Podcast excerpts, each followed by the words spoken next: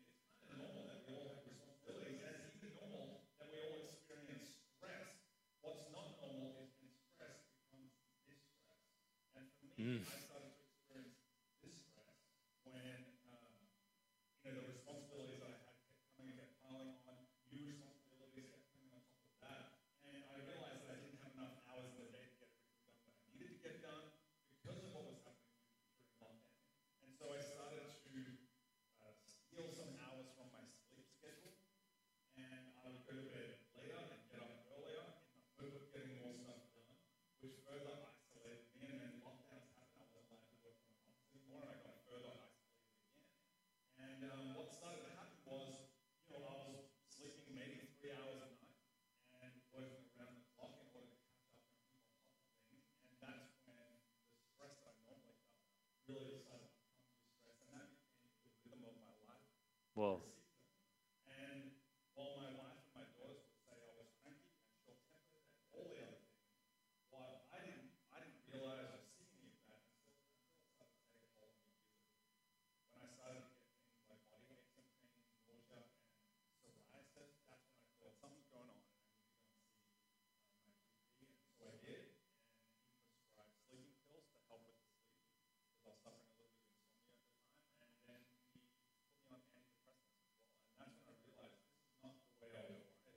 Yeah.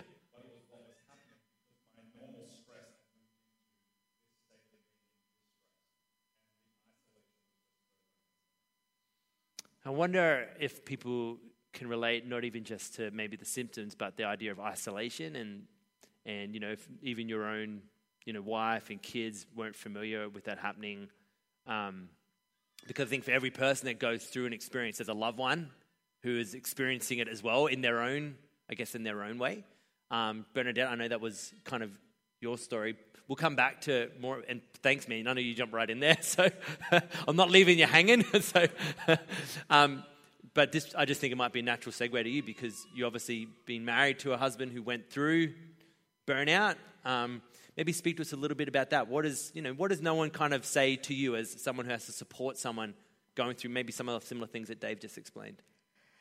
And I think that's the important part because your focus needs to be on the person that you love who's going through this, who is grumpy, like Keith talked about. He was a grumpy old man. That's what we used to say to him.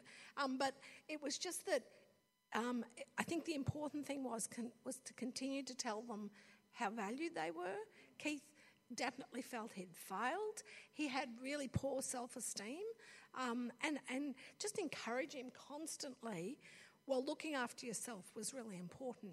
And, and I know I, um, I turn on a lot of uh, music, so music's a way of filling the room, but, but just looking after yourself while you're caring for that person and ensuring that that person doesn't isolate themselves. That's just so crucial that they don't isolate themselves to the point where there's no connection um, in that time. And so um, for me, it was listening to music, reading my word was so important for me during that time. How do you go about? So if you're, if you know, whether it's a spouse or you know, a sibling or a parent or kid who's experiencing this, and we recognise that principle, this, you know, they can't stay isolated. That's a sensitive topic to broach sometimes. You know, any advice about how to go in there with wisdom and, and sensitivity and a bit of tact to encourage a person? I think the most important thing is continue to remind them that you love them and that God loves them no matter what. No matter what happens, you love them, God loves them. And, and making sure, I mean, Keith was fortunate he had me, but if you're a person on your own uh, or you're isolated, it's so important to have a connection. And that's where this community we have is crucial, you know, because you've, you've got to, they don't want you there at the time because they just want to have that, um, as I I call it a pity party, a self party. And self parties are unhelpful. Um, and, um, you know, where you can, just continue to encourage them about others and a word of encouragement and lifting them and positive things around them. Um, other people, you know, text, text them, ring them, um, especially during um, isolation with COVID. You know, a, a text or, or a, um, an encouraging word, putting something on. Be careful what you put in. You know, be careful what you're watching and listening to. Yeah. Very important. That's such great advice. So, Dave, hearing that, right, knowing that you were the guy on the other side of that, talk to us then through like what makes that difficult, maybe, and if someone's there encouraging you, and talk to us maybe some of the stuff that you wish someone had told you then beforehand that could have been helpful for you in the middle of it.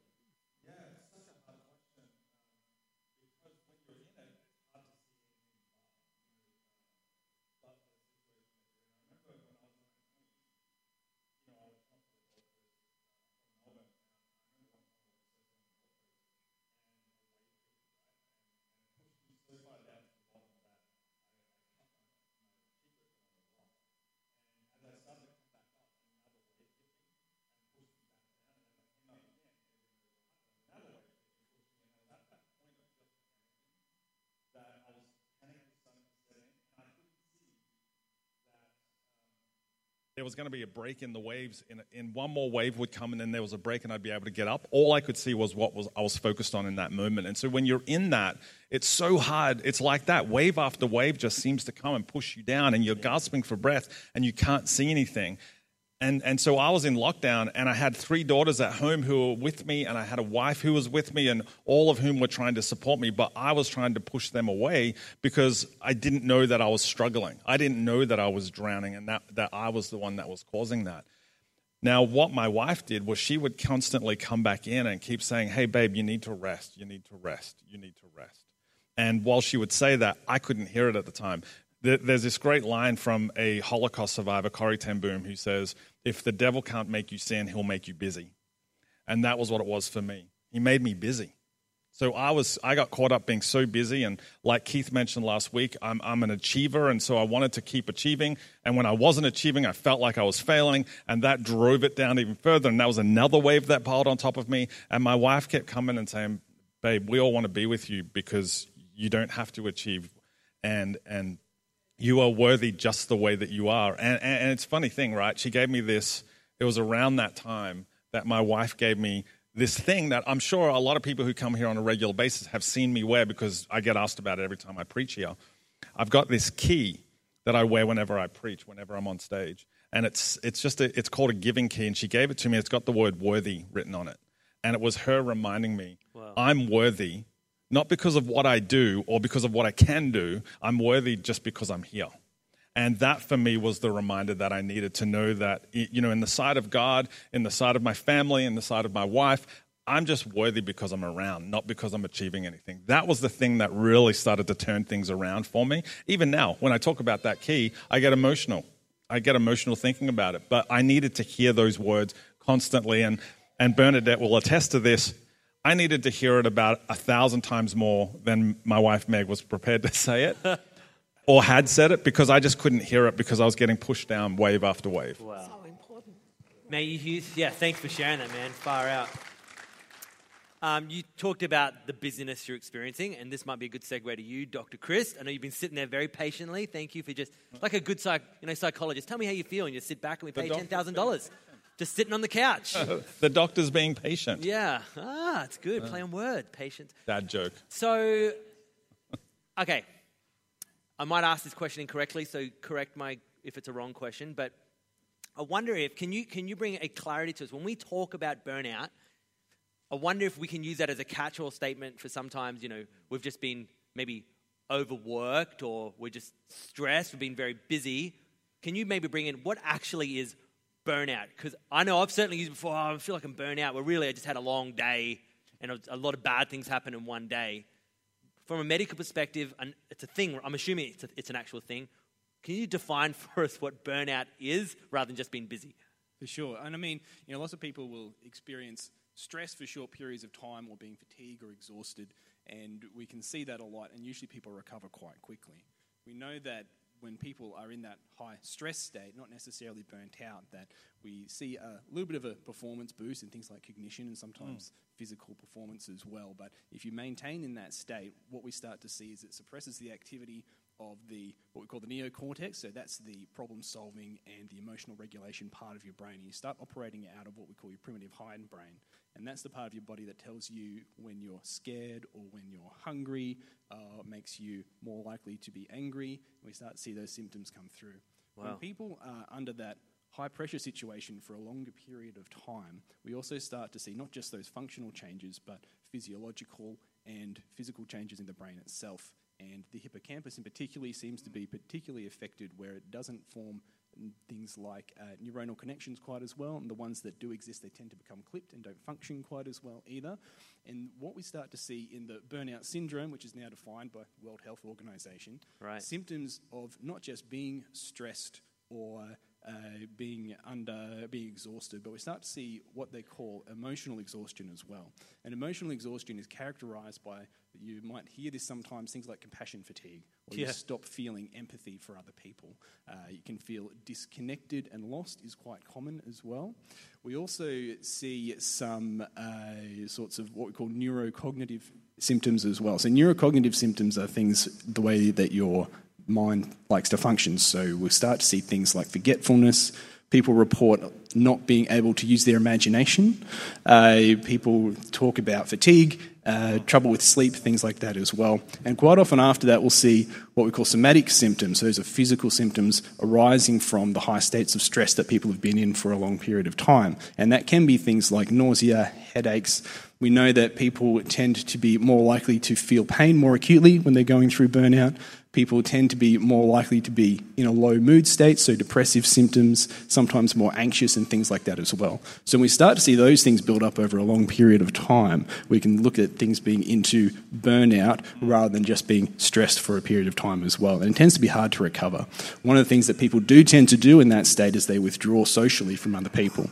Uh, one of the risk factors we know that come with burnout are things like being uh, in a highly demanding job, having a uh, highly performance orientated personality style, so perfectionistic tendencies, not being well socially connected tend to be playing into that as well, and not having a, um, a good rest cycles tends to put people at higher risk of burnout.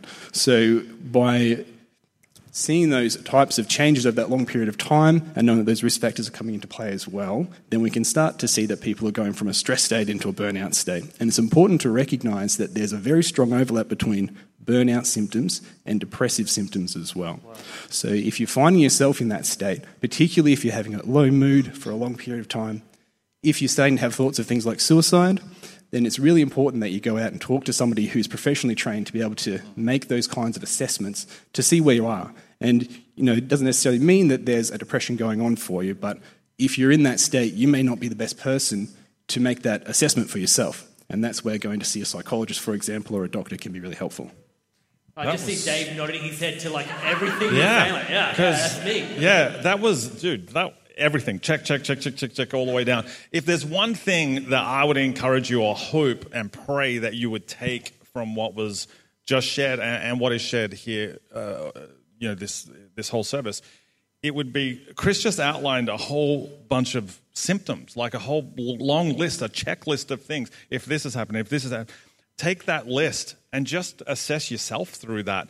And, and the thing that I love that he said, which is certainly my experience, Everybody in this room experiences stress. It doesn't matter if you run a multi million dollar multinational business or if you're a stay at home dad. Like, we all experience stress, and that's normal. And like Chris said, usually when stress comes, our performance actually increases to meet that stress. But when stress happens over a long period of time and it becomes overwhelming and you feel like it's wave after wave after wave, that's when stress becomes distress. And that's when those symptoms start to happen. Literally, every symptom that he said, I had. But I didn't see it because I didn't know it was a symptom.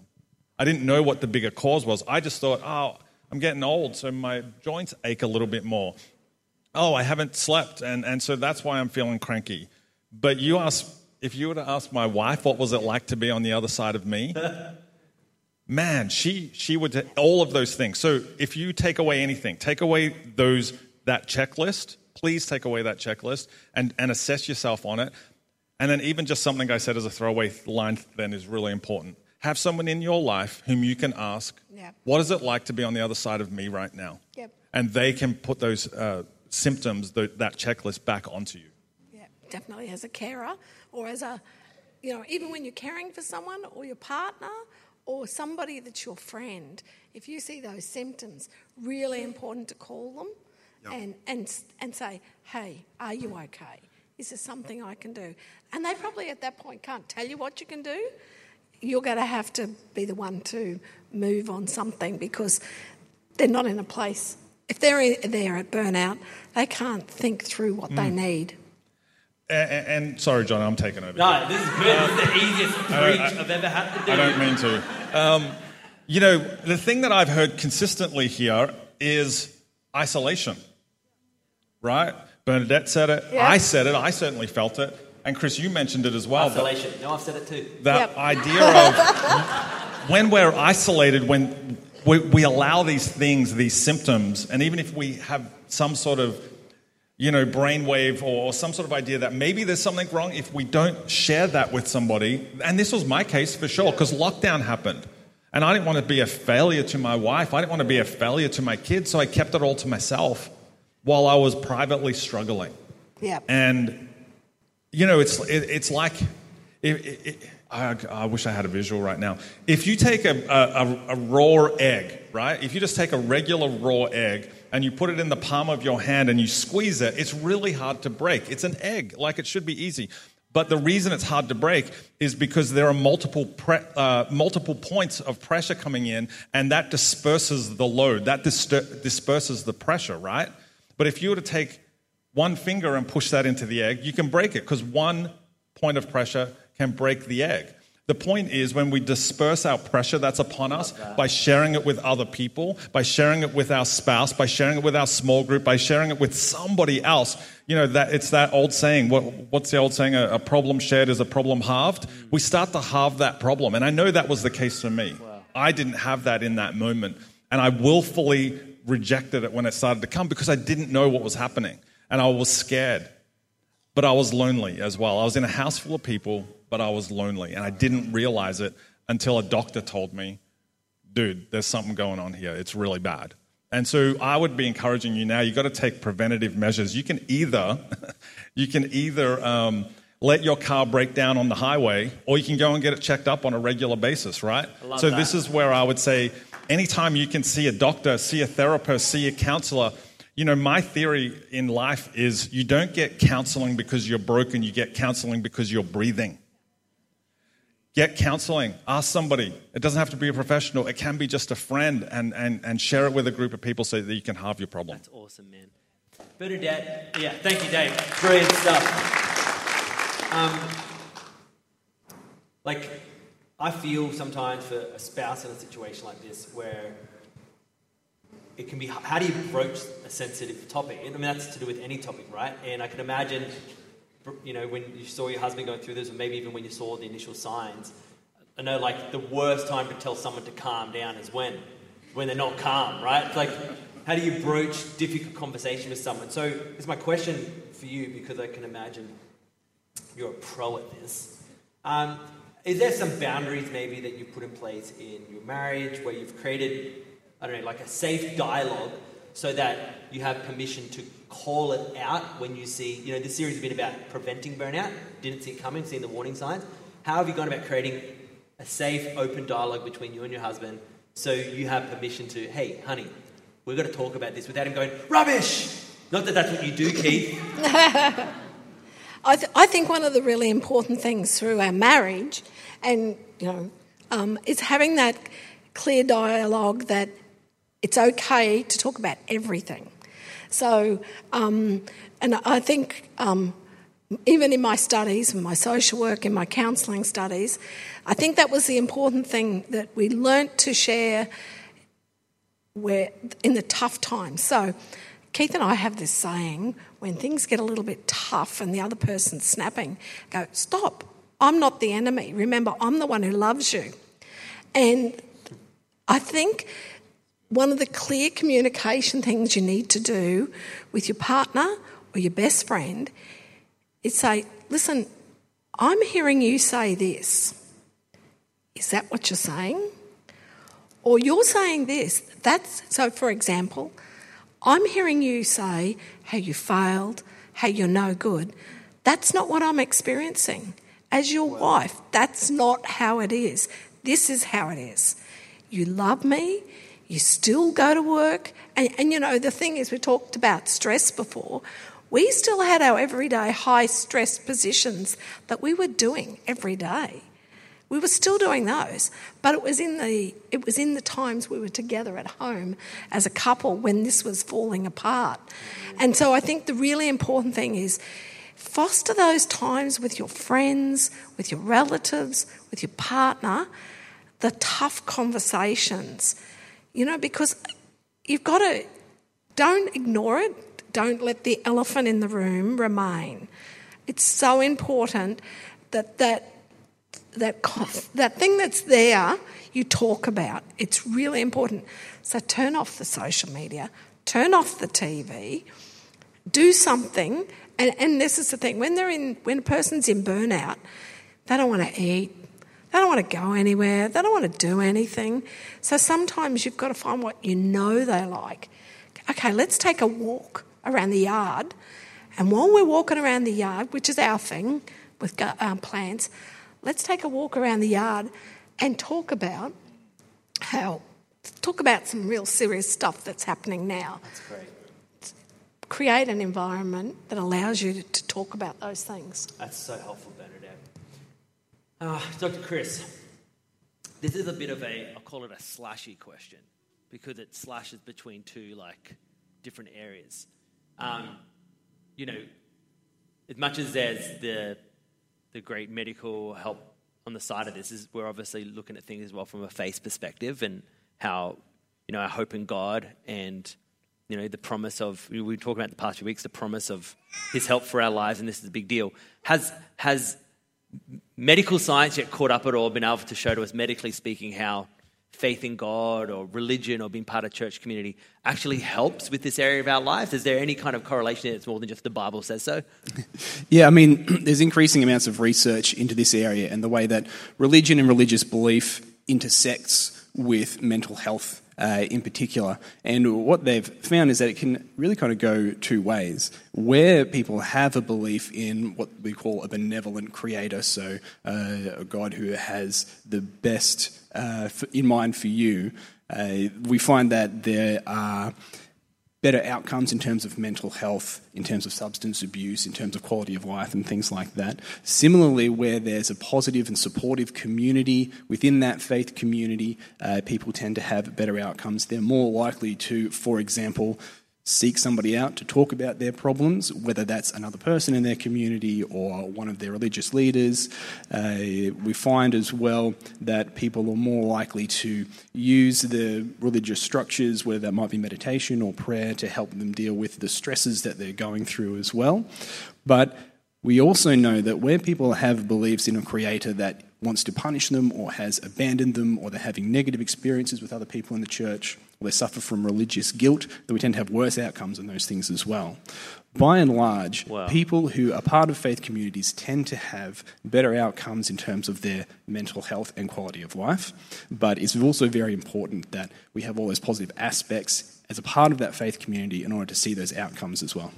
That's so fascinating. I, I think about like one of our, actually the theme verse for this whole series where Jesus said, you know, if you're burnt out, essentially, if you're worn out, if you're weary, this is in Matthew 11, he says, come to me, right? But then he describes what he's like. He says, for I am gentle and humble in heart. And I wonder if that's sometimes a hesitancy, not just with the faith thing, but even like going to a doctor or going to get help. We quickly catastrophize that either God or a doctor or my spouse or whoever it might be is going to be hard on me. They're going to be disappointed in me. And it's just going to add to the layers of what I'm feeling. But Jesus is like, no, no, no. If you're burnt out, come to me because I am gentle and I am lowly in heart. And if you come to me, I'm not going to ask anything from you. I'm going to give you something. I'm going to give you rest. So that's what science is telling us now, right? Like, Yeah, that's right. I mean, it's, it's something important to be aware of as well that there is some data showing that people who belong to religious communities quite often delay their presentation to a health professional when they're getting symptoms. And one of the reasons that is, is because they tend to misunderstand what their symptoms uh, mean for them. And one of the things I think is really important to, to communicate to people in general is that just because you're part of a religious community doesn't necessarily mean that all of your solutions are going to be within the church. There's psychologists, there's doctors, there's really well trained counselors and health professionals that you can go and access to talk about what's going on for you, and it doesn't take anything away from the religious community that you might be a part of. I love that, mate. That's super helpful. If you could, um, if you could encourage uh, someone that maybe they're not burnt out yet, but they are hearing some of the things being said today, and they can identify, man, I think I've got some of those warning signs, and and you know, part of them are like, well, you know, I've been listening the last few weeks. I'm going to stay connected to my God. I'm going to stay connected to my faith community. What would be something you'd want those people to hear, though, to to know where is that line of you also need to look additionally to that to professional help or counseling help or medical help. Where, where is that line? So the line is always going to be a little bit different for everybody. One thing, if somebody is telling you that something is different or wrong, that's a very clear indication that you should go and get somebody, somebody to have a look at what's happening for you. That'd be a professional doctor or a psychologist or a counsellor. Uh, if you've noticed that you have, for a period of about two weeks or longer, found that your mood is dropping and dropping, or you're getting more and more anxious or more and more distressed, and it's just not coming back to your baseline mood, then that's a clear indication as well that it's time to talk to somebody about what's going on. There are some things that are really standout problems. So if you're having thoughts of suicide, thoughts of self harm, then certainly go straight to talk to somebody. Uh, you, you, know, you can call Triple O if you need to. You can go to the emergency department if you need to to talk to somebody if you're getting into that state. Um, but if you're noticing that things just aren't right, you're not getting back to your normal level of who you are, you don't feel like yourself anymore, then it's time to start exploring and talking to people who have training to start asking some really particular questions and find out what's going on for you and what the best way forward for you is as well. That's awesome, man. Thank you so much. Dave, um, in your experience then, what you went through personally, and again, both sides of this, there's been obviously the physiological, medical side, but then the other human side and even the faith side when it comes to questions of faith, then for you, in all the practical things you put in place, what part did your faith in Jesus play in helping you? Um, is there something you wish you knew beforehand that you wish you would have known about God beforehand, or is it something you forgot maybe? And on the other side of it, what is something you maybe have learned about what God is like for you going through this experience of burnout? Uh, gosh, dude, there's like eight questions Yeah, in there yeah. buried in. Brilliant. Um, wow, first of all, man, that was fascinating. Yeah. Like that science, like, dang, dude. Blown away with how fascinating that was. I would, if I could sum up what Chris said and to answer your question, it would be simply for me, it was this. What, did my, what role did my faith play? It just boils down to, you've heard me say this before, following Jesus makes your life better and makes you better at life. It's literally all it boils down to for me. Wow. So I realized that, yeah, following Jesus in every capacity, m- most c- commonly and, and specifically around the conversation we're having, it puts me into a, a community of faith where there are people who do care about me. So following Jesus, when Jesus calls us to follow him, he calls us into community. He doesn't say, hey, come and follow just separately on your own, nobody else. No, he called the disciples into community. So like true. it's it, it's part of what we are. We're called into a faith community. So, so there's that aspect of it. My faith helped me by recognizing that, well, okay, so there were some answers already in Scripture, I guess. The second part of your question is what did, what did I learn from, from this experience for me? What did I wish I knew? I think it was stuff that I already knew, but it didn't become apparent to me. And it would be two things. And if I can, you know, speak from Scripture for just a second, it would be this. First of all, the uh, first thing in all of Scripture, the very first thing in all of Scripture that is defined as holy, it's not a church, it's not the Scriptures, it's not even God Himself. The very first thing in all of Scripture that is defined as holy is rest. Rest Jeez. is holy. Yet, rest is the one thing that we often push back against, especially when stress is upon us. Yeah. We can't rest. I've got too much to do. And, you know, we all know it as a commandment. It's one of the big 10 commandments. If you're a Christian here, you know that, you know, the, the, the idea of rest is the fourth commandment. Yet it's the one commandment that Christians brag about breaking. Oh, Hey man, how you doing today? So busy. I'm so busy. 24/7 working around the clock, burning the candle at both ends. Like we talk about it like it's some marker of, of success. Yet the whole idea of rest, of having a day of rest, is not the end of a week. It's supposed to be the central thing around which everything else we do orbits. That's the rhythm we're supposed to be in. That's the thing that I've learned most is the importance, and I'd love to get Chris's opinion on this. Oh my gosh, the importance of sleep. Are you kidding me? Not just from a, that's a rest thing, right? But the importance of, of sleep is so, it, it, it was a game changer for me. It was the first thing that I rejected in order to get more done. When life got busy, I had to, I'll sleep less and get more done. And I'll, you know, we, I'll sleep when I'm dead. You know, that whole mentality started to come and creep in. And what everyone realized- said that at least once in Right? their life. Yeah. but what I realized is if I don't prioritize rest and if I don't, on a weekly basis, on a rhythmic basis, then I'm prone to the, um, you know, the warning lights on my dashboard going off. And likewise, if I don't prioritize sleep on a daily basis, then I'm not optima- uh, uh, operating at my optimal level. And so now I wear a ring that tracks my sleep. So I get a warning thing on my phone that says, You're not sleeping enough. Get some more sleep, dude. And so I'll nap. Like it's become that central piece. So I really wish that I understood that. But here's, in the modern world, here's what happens in Scripture, there's this story about how the Israelites go into the, uh, you know, they get they re- get removed from slavery, right? And this ties in with rest.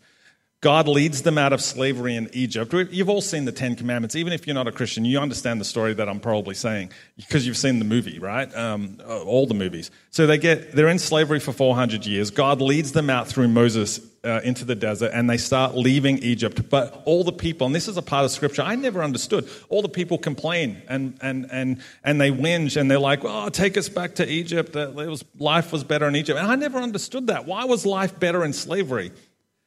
I didn't understand that until I realized that I go back to slavery every single day. I leave my office and I sit down, and over dinner, I pull up my phone and I check my emails, and I'm going back to slavery. On the weekends, when I'm supposed to be resting, it's so easy for me to pull slavery out of my pocket and go back to slavery and check emails again and just, I'll just send one more thing.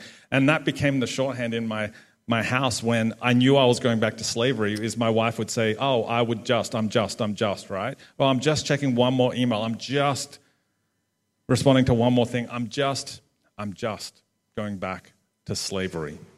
And we all do it.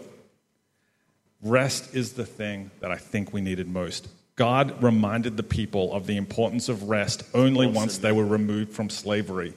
Not as a law, not as something he wanted from them, but as something he wanted for them. So yeah. He said, You are no longer slaves, so I'm going to give you a day of rest because slaves don't get that. Yeah. And we go back to slavery all the time without even realizing it.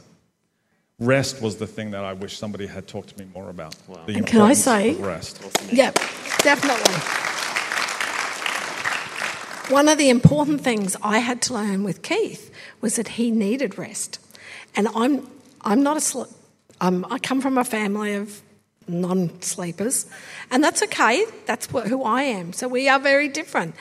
But Keith needs a daily rest. It's who he is, it's how he is. And I now guard his rest jealously. So if we go away in the caravan, we stop for two hours in the middle of the day. And, and my, we just did nearly four months in the caravan around Queensland. We stop in the middle of the day. We, Keith has a siesta. He can, I love that. He, he puts his head down, and you know what? I guard that now, and my sister didn't understand it, and I say to her, Keith needs his rest, and it's his, it's his mechanism. I, as a, his wife, recognise that he needs that.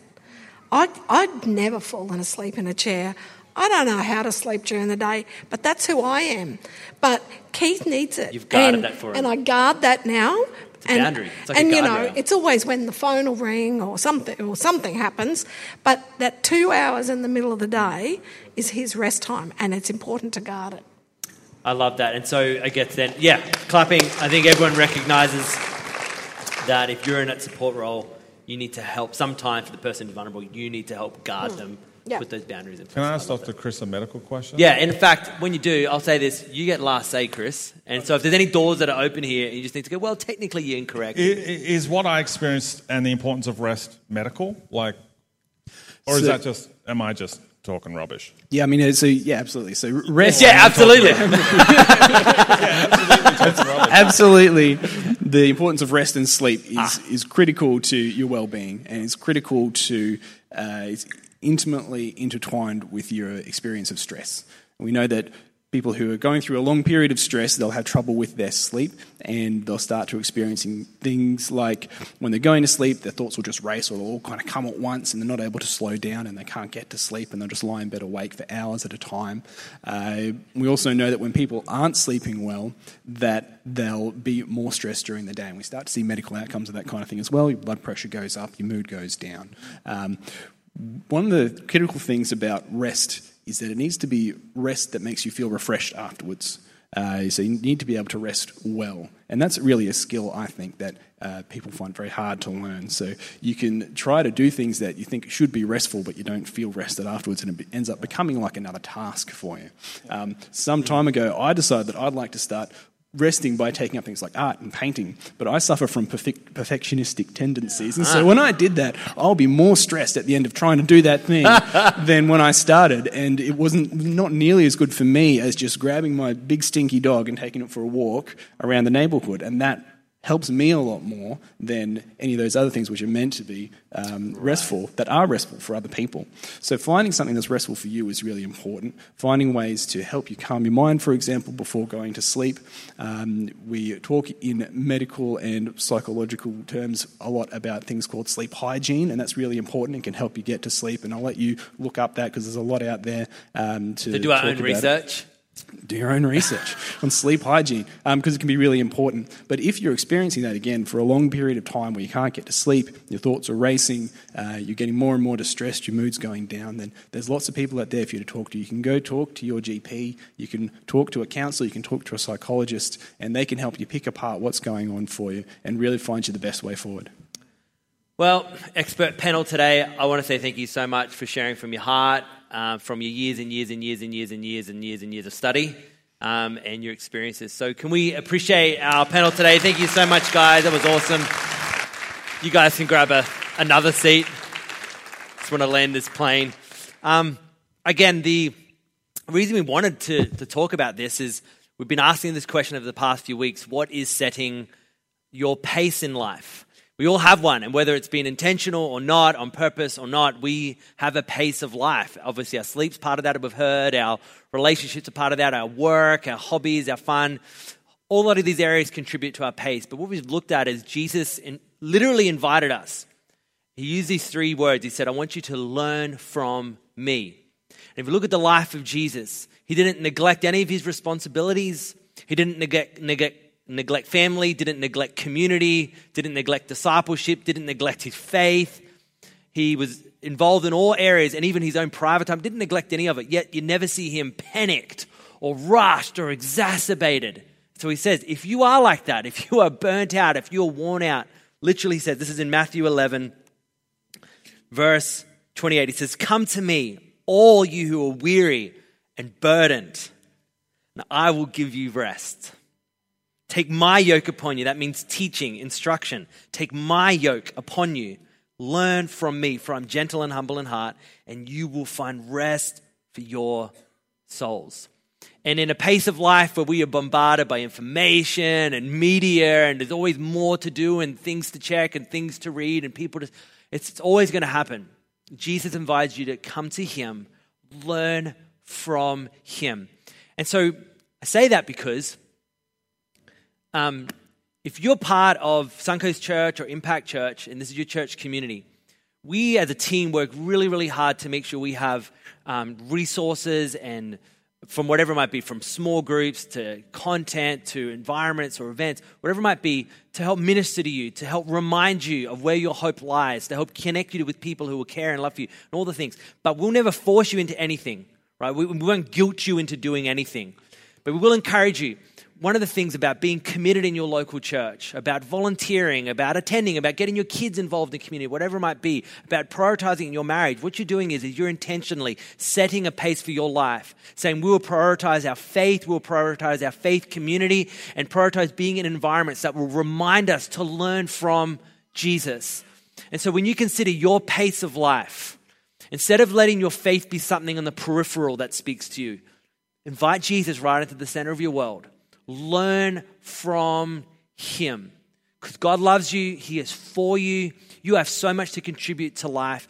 And to be frank, with where the world is right now, and the panic and the worry and the stress, my prayer, and I'm sure this is your conviction as well, is that we would shine as lights in the middle of a world that is experiencing darkness.